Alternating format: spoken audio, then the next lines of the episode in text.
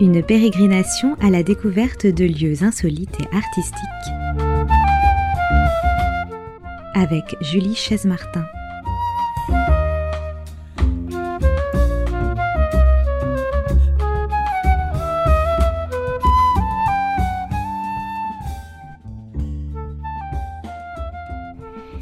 La A est une association artistique. La A, c'est aussi une ouverture pratiquée dans un mur de clôture pour prolonger ou ouvrir une perspective.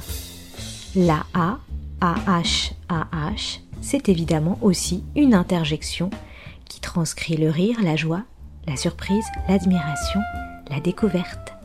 Autant de définitions que revendique l'association que je rencontre aujourd'hui.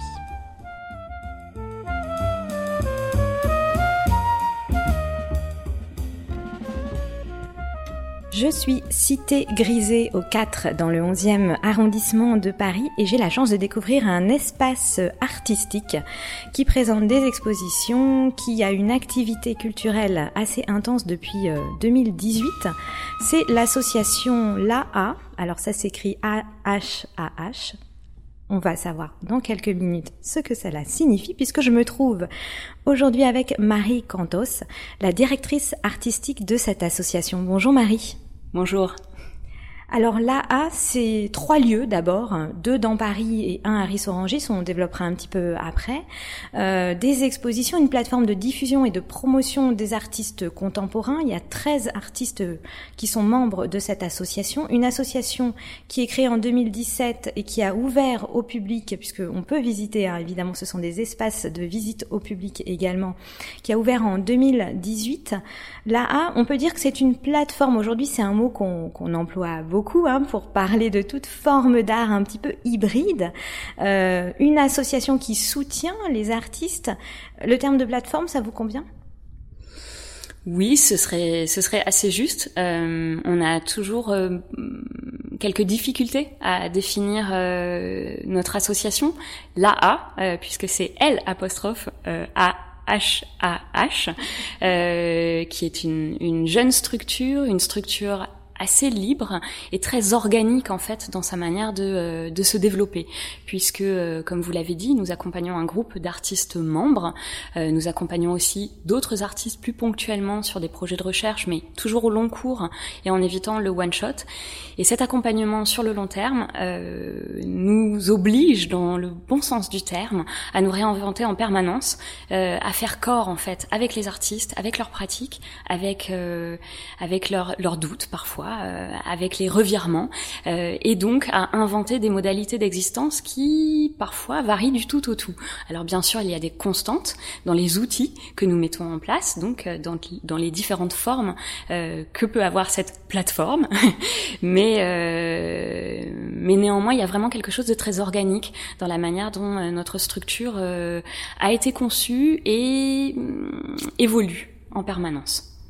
Alors justement, la manière dont elle a été conçue, si je reviens un petit peu à la genèse qui n'est pas si loin, puisque ça fait à peu près deux ans que vous existez, euh, en fait c'est à l'initiative de deux galeristes parisiennes. Alors pourquoi elles ont voulu finalement un petit peu s'extraire du monde des galeries pour créer cette association qui est donc une autre structure? Oui, là est né euh, de la rencontre de Marine Veilleux et Pascaline Mullier qui, euh, il y a plus de quatre ans maintenant, avaient toutes deux leur galerie euh, rue de Montmorency face à face, l'une de l'autre. Et hum, en discutant pour imaginer euh, une manière de réinventer, réenchanter même le rapport à l'art et aux artistes. Elles ont euh, peu à peu euh, imaginé ce, projet d'une structure un petit peu différente. donc elles ont fermé leur galerie et pendant une année, qui a été une année de préfiguration du projet, elles sont allées à la rencontre de différents acteurs et actrices du monde de l'art. Alors aussi bien d'autres galeristes que des gens qui dirigent des que des artistes aussi beaucoup, pour faire une sorte d'audit, hein, on peut le dire, euh, des besoins, des manques et de ce qu'on pourrait imaginer euh, dans euh, les interstices, en fait. Alors, ce qui est intéressant, c'est effectivement ce désir de trouver de nouvelles formes, de d'appréhender finalement le rapport à la création artistique, le rapport aux artistes. Il est d'ailleurs mentionné dans le dossier de presse qu'elles ont souhaité prendre du recul alors je cite cette phrase parce que c'est une phrase qui, qui, je trouve est intéressante, souhaiter prendre du recul face aux mutations qui s'opèrent dans le monde de l'art. Euh, quelles sont ces mutations finalement? Pourquoi euh, aujourd'hui euh, réinventer euh, de nouvelles formules? Est-ce qu'il y a un essoufflement dans le monde de l'art où il faut aujourd'hui finalement penser à, à, faire différemment? Alors je ne crois pas qu'il y ait un essoufflement. au contraire, hein, il y a... sur les formes, je veux dire, sur la je, je, je n'en suis pas certaine parce qu'il y a énormément de nouvelles structures et de formats hybrides qui, euh, qui émergent depuis quelque temps déjà. Euh, donc je, je, je parle justement un essoufflement euh, du monde un peu traditionnel des galeries. Oui, et en même temps, euh, je, je, crois qu'il y a encore euh, un besoin pour certains artistes, pour certains collectionneurs, pour mm. un certain milieu de marché de l'art. il y a encore besoin de ces galeries.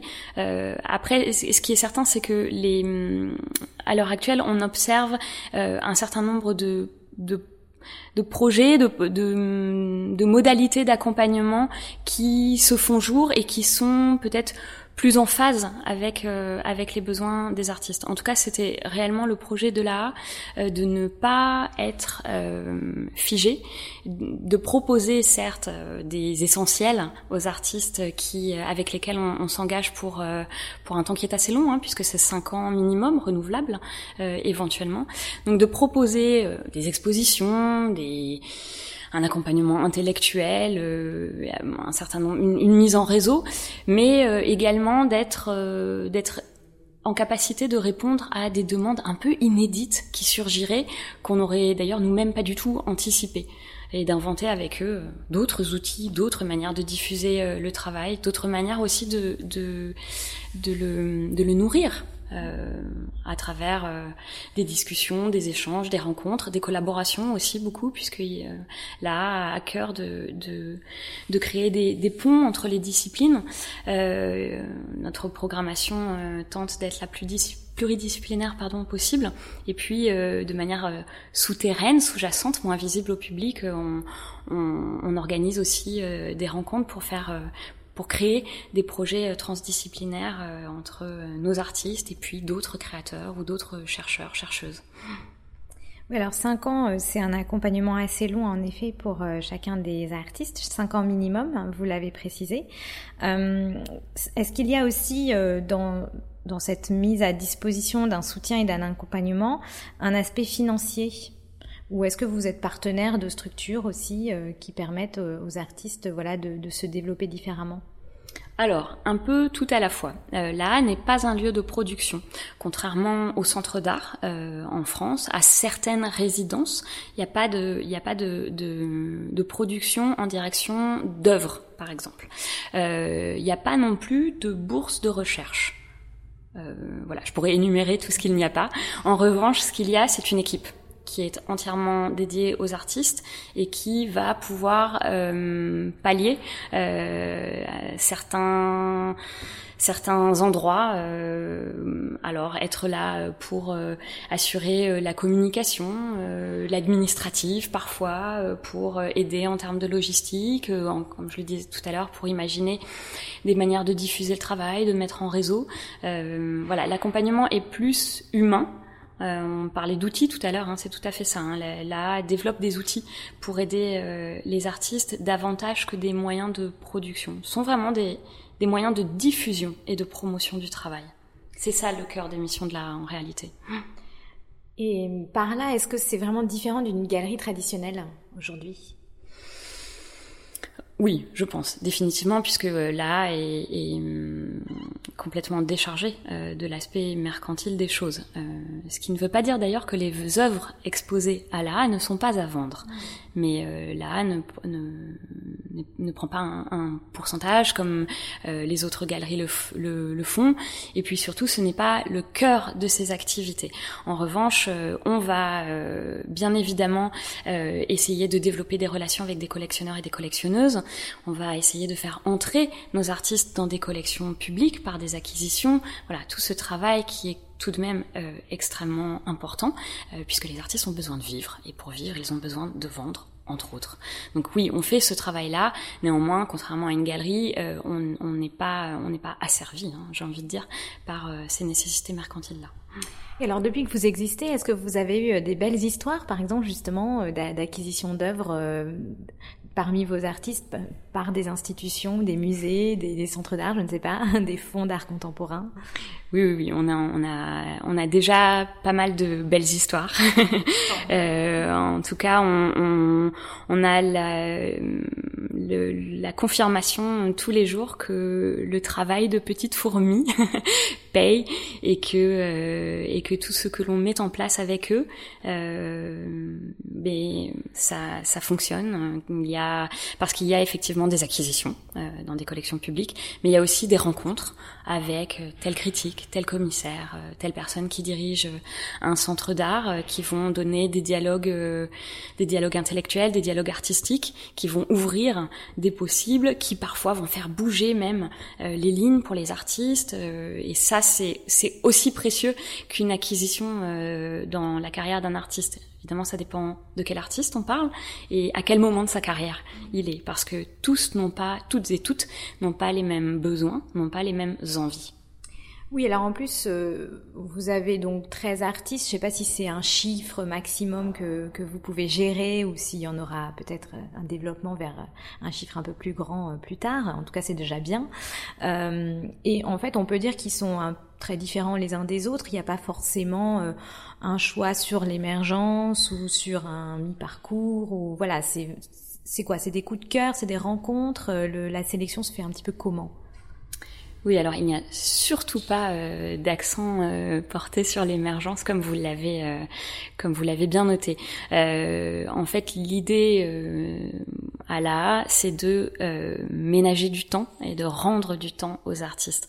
Donc ça irait un petit peu à, à contre-courant de ce qu'on essaie de faire et de mettre en place que de s'intéresser uniquement à la jeune création et à cette notion d'émergence qui est effectivement très à la mode euh, dans l'art contemporain. Donc il y a des artistes de tous âges, comme vous l'avez vu, à la et donc des gens qui sont à des moments euh, de leur euh, de leur euh, développement euh, intellectuel et artistique et de leur carrière qui sont très différents. Alors, il y a trois lieux hein, d'exposition aussi, ça faut quand même le, le préciser. Ici, on on, est dans un des lieux qui est donc euh, Cité Grisée dans le 11e. Euh, il y a un autre lieu juste à côté qui s'appelle euh, Moret, M-O-R-E-T, donc à deux rues, à deux pas. Enfin, je sais pas exactement. On va peut-être y aller tout à l'heure d'ailleurs ensemble, Marie. en tout cas, ça fait déjà deux lieux d'exposition, de présentation d'œuvres à Paris et un autre lieu qui est alors en dehors de Paris, à Ris-Orangis, en banlieue, euh, un autre lieu qui va peut-être bénéficier d'ailleurs euh, de tout ce qui se prépare sur le Grand Paris, là, bientôt, je ne sais pas.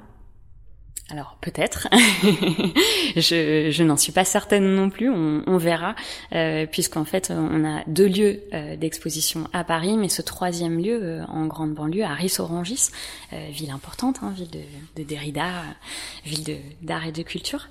ce troisième lieu, il est pour l'heure vraiment dédié à nos artistes membres, puisqu'en fait on, on, on, y a cinq ateliers de tailles très différentes, des espaces communs, et puis un un très grand espace qui est effectivement un espace d'exposition mais qui n'est pas encore ouvert au public.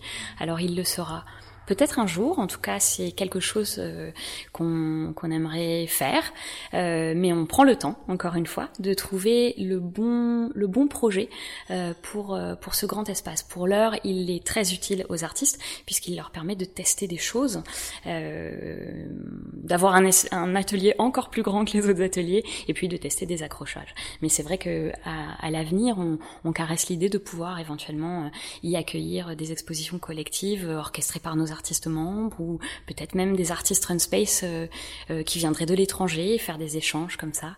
Mais qui va piano va sano. Alors c'est super, c'est effectivement des, des, ateliers, donc on peut pas vraiment parler de résidence, mais c'est des mises à disposition euh, d'ateliers pour euh, vos artistes membres. Il y en a donc euh, cinq, vous, vous l'avez précisé. Et ce qui est important aussi de dire, c'est que autour de l'AA, donc vous l'avez un petit peu évoqué au fil de, de vos réponses, mais il faut vraiment mentionner qu'il y a une activité critique et éditoriale importante, c'est-à-dire que tous vos artistes bénéficient, et ça c'est parmi les outils que vous, que vous pouvez leur, leur donner, euh, bah, de d'articles critiques, euh, de textes critiques, euh, soit dans des revues, soit à l'occasion de leurs expositions, avec la participation de curateurs, de commissaires, de responsables culturels. Oui, oui, tout à fait. C'était essentiel pour nous. En fait, on s'est rendu compte dès, l'ouverture au public que, étant un lieu euh, qui accompagne sur le long terme les artistes, on était de fait aussi un lieu qui accueille la recherche. Et donc très rapidement, on a eu envie de, muscler, si je puis dire, cette, euh, cette, vocation de là à, développer et, promouvoir aussi euh, la recherche en art, qui est aussi du coup la recherche critique. Donc euh, chaque exposition donne lieu à une commande de texte, un, une critique ou euh, un, un, écrivain ou une écrivaine issue d'un autre domaine. Hein. Ça pourrait très bien être un texte commandé à un scientifique ou une scientifique. Hein. C'est pas, il n'y a pas de, il a pas d'axe en, envers la, la critique d'art en particulier, même si évidemment cela nous intéresse beaucoup. Euh, ces, ces, ces, commandes sont aussi l'occasion, hein, bien sûr, toujours de, de, de, permettre à nos artistes de rencontrer euh, de nouveaux interlocuteurs, interlocutrices, des gens qui vont euh, leur répondre. Euh, euh, sur le travail et, leur ouvrir parfois, encore une fois, euh, de, nouvelles perspectives, euh, de nouveaux, de nouveaux regards critiques. On fait également traduire beaucoup de ressources, de textes, soit du français vers vers l'anglais, soit des langues de, de nos artistes qui viennent de pays très divers vers le français. Il nous arrive de commander des textes ou des entretiens d'ailleurs, parce qu'on a commandé aussi pas mal d'entretiens hors temps d'exposition aussi, hein, afin de, de, permettre aux artistes de continuer à, travailler intellectuellement et à échanger euh, avec euh, avec d'autres. Et puis et puis on accueille très régulièrement aussi des lancements de revues euh, donc des revues qui sont soit des revues critiques, soit des revues transdisciplinaires euh, littéraires. On a accueilli Possible, on va accueillir euh, très prochainement la revue euh, NZ. c'est quelque chose qu'on aime beaucoup faire et qui nous et qui nous tient à cœur. Et oui, ce, lien à la recherche, il est très important. Et alors où est-ce qu'on peut retrouver, si on a envie de lire ces textes et de les découvrir, cette activité critique de recherche? Est-ce que sur Internet c'est possible? Alors on est en train de mettre tout cela en place. Euh, on est euh, évidemment comme toute jeune structure, euh, on, on, court à, parfois un petit peu euh, après ce qu'on met en place. C'est-à-dire qu'on on, on, lance pas mal de choses et, et là on commence à, à pouvoir euh, mettre en ligne les archives de, de tout ce qu'on a ben, déjà fait depuis deux ans. Donc sur notre site internet, on a les documents archives expo qui sont dorénavant disponibles, qui nous permettent de, qui, enfin, qui permettent au public de revoir les photographies des expositions passées de l'AA et euh, de prendre connaissance des textes hein, ont été euh, écrits euh, à cette occasion. Et puis on, on, commence à mettre en ligne un certain nombre de choses sur YouTube, sur IGTV, des captations des très nombreux rendez-vous euh, que l'on programme euh, dans le cadre des expositions et puis euh, entre les expositions puisque comme vous le disiez, comme vous l'avez noté, on a une programmation culturelle qui est assez riche. Oui, beaucoup de conférences, des brunchs, aussi des performances, des rencontres, voilà, donc c'est effectivement très riche. On retrouve tout ça, j'imagine, sur votre site internet, des expos aussi, donc phares, je ne sais pas combien par an à peu près de, grosses expos justement sur un artiste? Alors en fait, euh, on a trois temps programmatiques euh, dédiés à nos artistes membres par an. Euh, alors selon les années, on va avoir des focus, donc qui sont des doubles expositions, comme celle qui est dans, dans, laquelle vous vous trouvez, qui est une double exposition de l'artiste membre Bernard Gaube. Et puis il arrive aussi parfois qu'on ait deux expositions de nos artistes membres en parallèle. C'était le cas avant la fermeture de l'AA, euh, avant la Covid, où par exemple on avait une exposition de Ranzan à Grisé et une exposition de Catherine Coscarou à Morée. Donc on a ces trois temps programmatiques, et puis entre ces temps viennent se lever un certain nombre de cartes blanches et de projets qui sont plus modestes et qui sont des projets en fait qui nous permettent d'inviter des gens qui ne sont pas membres de la et d'ouvrir un petit peu le champ et de permettre encore une fois de, de, de créer des rencontres et des passerelles. Alors on est à Paris, donc évidemment il y a des travaux, pas très loin. Là il y a effectivement un bruit qui, a commencé à émerger en, fond de notre conversation, euh, Marie. Mais bon, on est à la fin. Euh, je vous remercie beaucoup. Vous avez parlé de Bernard Gaube, donc justement euh, je vais aller le, rencontrer et puis on va un petit peu découvrir ensemble son exposition qui débute là ce, cette mi-octobre jusqu'en décembre. Voilà, c'est un peintre. Je vais aller euh, tout de suite à, sa rencontre. Merci beaucoup, Marie Cantos. Vous êtes donc euh, directrice artistique de l'AA, cette association que vous nous avez fait découvrir aujourd'hui. Merci. Merci à vous, Julie.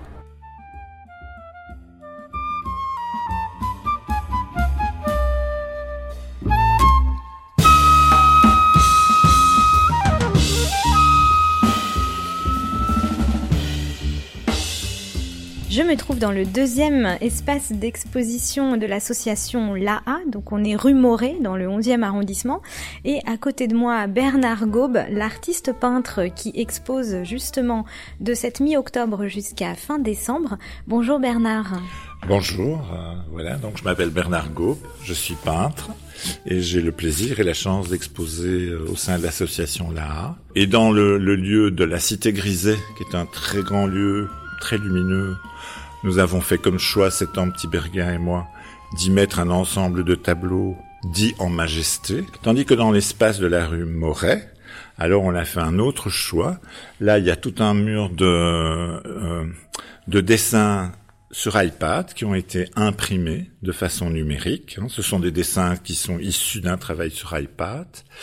Il y a aussi deux vidéos qui sont présentées parce que en périphérie de ma pratique littéralement en pictural, je filme énormément et donc euh, j'aime beaucoup le montage. En fait, la question du montage est un lieu qui m'intéresse. Donc le montage, l'association. Et là, il y a ce que je nomme une constellation de tableaux, qui est au fond un jeu d'association de tableaux et de mise en relation de différents tableaux, chaque tableau étant un fragment d'un tout. Et la question, c'est comment puis-je les mettre en relation les uns avec les autres? Alors, vous avez cité Septembre Tiberguin, qui est donc euh, votre curatrice hein, sur euh, cette exposition. Vous me parlez effectivement de cette constellation qui est cette installation de tableaux euh, agencés de manière un peu spécifique, mis, mise en mise ensemble, mise en relation, hein, toutes ces œuvres. On est donc dans, dans cet espace, on est devant. Euh, vous aimez les jeux de langage, Bernard Gaube. Là, on, on en voit un peu, c'est-à-dire que nous, regardeurs, on, on, est devant ce mur et on, on, peut y voir quoi en fait? Alors, ce que vous pouvez découvrir sur le mur, au sens euh, des images. Hein, en fait, vous avez des éléments complètement figuratifs qui sont des visages. Vous avez la présence de mots inscrits dans la peinture, hein. comme par exemple si je pense à No Wonder, qui est un, tableau bleu clair. Et en fait, bien, dans, tout cas dans ce tableau-là, les mots sont mis en bordure du tableau et donc nous propose un hors-champ, hein, un peu comme dans un cadrage cinéma, qu'est-ce qui se passe hors champ du tableau? À savoir que le tableau euh, est mon dispositif de peinture préférentiel. Je peins essentiellement dans le tableau, je m'interroge sur le tableau, sur les limites du tableau. Donc il y a la question de l'intérieur et la question de l'extérieur. Et comment comment puis-je la traiter? Comment puis-je l'évoquer?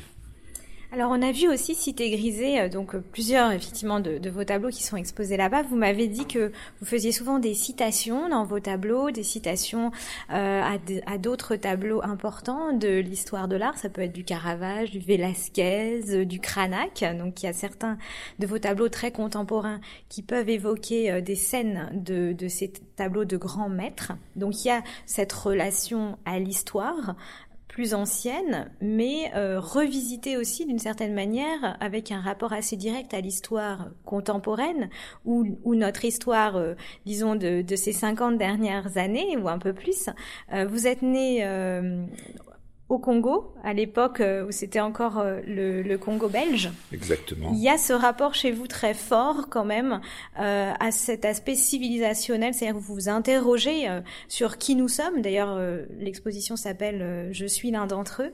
Qui nous sommes, d'où on vient, où on va. on peut citer Gauguin plein de fois évidemment, mais en tout cas, il y a, il y a cet ancrage de, de, vous interroger. Aujourd'hui, vous vivez en Belgique, mais évidemment, ça fait partie de votre histoire aussi cette histoire du, Congo belge alors l'histoire du Congo belge, clairement, puisque dans ma génération, moi je suis né en 1952, il y a quand même beaucoup de, de Belges qui sont nés au Congo, puisque c'était les colonies hein, belges. Donc ça, ça reste, ça reste euh, prégnant dans mon histoire. Euh, il y a une chose. Et alors en fait, oui, choisir comme titre à l'exposition I am one of them. Euh, moi, ce que j'aimais beaucoup quand j'ai trouvé ce titre et que je l'ai éprouvé, mis au frigo, ressorti, etc., euh, c'est qu'en fait, il y a une polysémie là-dedans. Alors, par exemple, une proposition de lecture, mais ce n'en est qu'une, c'est que je suis un peintre parmi les peintres. C'est-à-dire que personnellement, je n'ai pas de je me suis jamais posé la question d'être d'avant-garde, pas d'avant-garde. C'est une question qui, ne, au fond, ne m'intéresse pas vraiment. Et, et, je sais très bien que j'ai eu des pères et des grands-pères en peinture. Et donc, un peu comme Cézanne, je vais aller au musée copier hein, euh, pour démonter le moteur, pour voir comment je peux le remonter autrement après. Et comment après, ben, aujourd'hui, évidemment, parce que euh, je suis peintre, j'aime beaucoup la peinture occidentale du XIe au XXe siècle, mais je vis essentiellement aujourd'hui. Et je vis aujourd'hui en Belgique, je vis aujourd'hui en Europe qui se ferme à toutes les immigrations. Enfin voilà, je vis, je suis je suis pas insensible, je suis pas enfermé tout seul dans mon atelier en fait. Oui, mais c'est vrai que par exemple, vous, vous évoquez aussi souvent l'histoire des, des, Amérindiens, euh, voilà, qui ont aussi euh, été massacrés euh, par Christophe Colomb à un moment donné. Euh, donc vous évoquez ces conquêtes-là. Il y a toujours ce, ce rapport quand même à, à, ces territoires qui ont souffert et, et de se dire moi qui je suis peut-être. Mais il y a ce questionnement-là, forcément, puisque moi, je suis né, je suis un supramatisme blanc. Enfin, moi, je suis né blanc. voilà, c'est comme ça. Il y a jamais personne qui décide où il naît et pourquoi. Mais après, ben oui, effectivement, il y a la question euh, où suis-je, qui, qui, suis-je, d'où vient? Enfin, bon, les, les, questions que vous avez très bien formulées tout à l'heure. Et donc, à un moment donné, je pense qu'il est important pour, pour, pour tout un chacun, ça c'est ma conviction, de, de adolescent, on peut s'imaginer qu'il s'est rien passé avant et qu'on est les premiers là, comme sur un territoire vierge. C'est très beau à ce moment-là. Et puis à un moment donné, mais je pense qu'il faut aussi, enfin, qu'il est intéressant de se questionner sur ses origines, d'où on vient, pourquoi je peins comme ça, qu'est-ce qui m'a appris à peindre, qu'est-ce que j'ai vu comme image, qu'est-ce qui fait que je peins aujourd'hui. Bon, donc euh, voilà, c'est comme ça aussi que dans l'exposition, de fait, il y a des, ce qu'on appelle aujourd'hui des citations. Je pense que la copie, à un moment donné, j'ai enseigné, j'essaie d'expliquer ça aux étudiants, allez copier, copier, copier, mais euh, qu'est-ce que ça veut dire en fait copier? Mais copier, ça veut dire essayer de rentrer. C'est vraiment comme démonter un moteur, c'est-à-dire que si je copie un objet de façon intelligente, je vais comprendre. Je, en tout cas, je peux tenter de comprendre comment quels ont été les processus à l'origine de. Et à ce moment-là, je peux peut-être peindre ce que je, je peux peut-être peindre. Parce que la question de la peinture aussi, ça c'est étrange. Un certain nombre de personnes, de regardeurs de la peinture, s'imaginent que le peintre sait ce qu'il peint. En fait, le peintre ne sait pas ce qu'il peint. Le peintre, quand il peint, il se met au monde, quelque part. Euh, et il apprivoise aussi ses tableaux. Et ils n'aiment peut-être pas ces tableaux, parce que la question n'est pas de les aimer ou de ne pas les aimer. La question, c'est à un moment donné de se mettre en face de ça, hein, même si quand je fais une expo, je sélectionne, j'ai des critères, etc. Mais c'est de se mettre en face de ça et dire, ah bon, ok, ben, peut-être que la peinture de Bernard Gaupe, c'est ça, que je l'aime ou pas. Et ça dépasse cette question-là. C'est un, peintre américain que j'aime beaucoup, mais j'ai un trou de mémoire, c'est pas grave, qui, qui, qui, qui parlait beaucoup. Ah, euh, Guston? Guston parle beaucoup de cette question-là. Je pense qu'il y a une très mauvaise attitude quand on crée, enfin mauvaise au sens euh, pas moral, mais euh, pas productive. Ce, serait celle de, moi j'appelle ça de se regarder faire. Euh, je pense qu'à un moment donné, même s'il y a tout un processus réflexif, hein, il y a aussi action je dirais. Euh, action-réflexion, une espèce de, jeu comme ça. Mais à un moment donné, il faut dessiner, quoi. Il faut pas s'imaginer qu'on va dessiner ou se poser la question pourquoi on trace une ligne? À un moment donné, il faut tracer une ligne. Ou à un moment donné, il faut prendre une caméra et filmer. C'est ce que je fais dans les haïkus filmiques. En fait, je m'étais créé tout un processus. Le jeu était simple. Tous les matins, je filmais une demi-heure à deux heures. Avec les images de la journée, je devais faire un montage de deux à trois minutes. Je devais donner un titre et, euh, et terminé. Ça devait être fini comme objet, un peu comme un carnet de croquis, et surtout je ne regardais pas. J'ai fait ça pendant euh, 60, 90 jours, et puis j'ai ouvert. J'ai regardé. Alors là, j'ai commencé à regarder, j'ai commencé à critiquer, parce que sinon c'est très inhibant aussi d'être toujours en relation avec ah, ce que je fais bien, pas bien, est-ce que je suis un bon peintre, un mauvais peintre, ce genre de rapport que chacun peut vivre. Hein, c'est pas la question n'est pas voilà.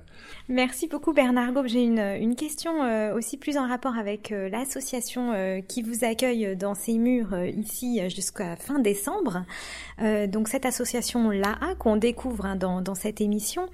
en tant que membre, vous êtes un des 13 membres de artistes hein, de, de mhm. cette association. Pouvez-vous nous, nous dire, que, parce que ça fait deux ans maintenant que vous êtes affilié à cette association, quel regard vous portez sur le travail de cette association et quels sont les outils qui vont, vous ont vraiment euh, aidé, euh, qui, voilà, les outils donnés par cette association qui vous ont vraiment aidé ben, On peut déjà poser les deux lieux qui m'ont, qui ont été mis à ma disposition. Ça, c'est très physique.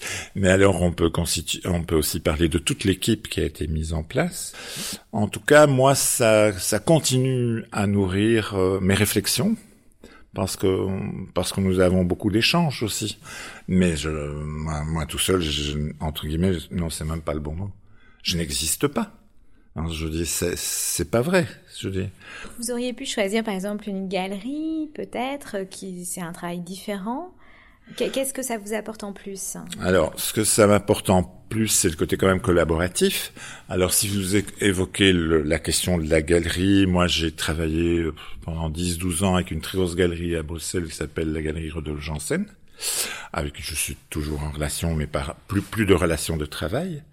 Et puis après ça, je travaille aussi avec une autre galerie à Bruxelles qui s'appelle la galerie Pierre Allais. Là, il y a un travail critique aussi que vous aimez. Oui, beaucoup parce que je, en fait, euh, donc je vous ai confié tout à l'heure que j'étais dyslexique. Ça n'est pas anodin. Comme Spielberg, hein, vous m'avez expliqué. Oui, comme Spielberg. Et ça n'est pas du tout anodin.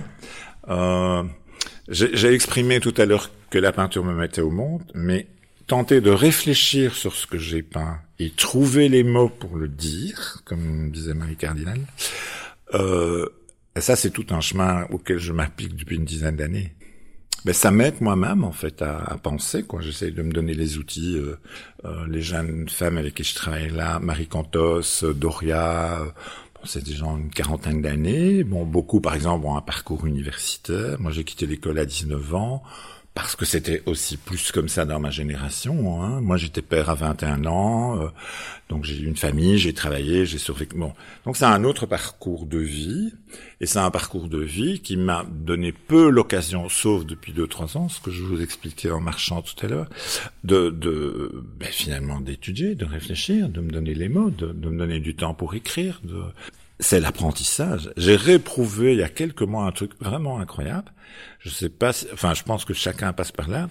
Le tout début de la lecture, euh, moi, c'était Babar dans la collection Rose, et, et, et en fait, ce qui est remonté quand il y a quelques mois, quand je, tout d'un coup, je me suis rendu compte que je savais lire en anglais, c'est tout le plaisir que j'avais éprouvé enfant quand tout d'un coup, tous ces signes sur la page sont devenus une histoire, quoi, un imaginaire. C'est formidable, ça. Bah, c'est très joli ce que vous venez de dire, Bernard Gaube, et on comprend bien aussi euh, finalement la, nécessité et l'importance d'un travail critique pour un artiste, hein, d'avoir aussi des regards extérieurs qui l'aide à, développer son propre processus de, de création, ce que fait donc l'AA au jour le jour, avec donc au moins 13, 13 artistes en ce moment. Et évidemment, je conseille du coup de découvrir votre exposition qui a lieu jusqu'à fin décembre, je crois, ici donc dans, dans les deux lieux parisiens hein, de, de l'association, euh, aux quatre cités grisées, c'est au troisième étage, je crois. Euh, voilà, on peut y rentrer euh, assez facilement. Il y a des visites aussi, mais bon, toutes les informations sur, le site internet de l'association. Et donc, à quelques pas, une rue plus loin, rue Moret, dans le deuxième lieu. Voilà, merci beaucoup Bernard Gaube. Je vous en prie, je vous remercie beaucoup.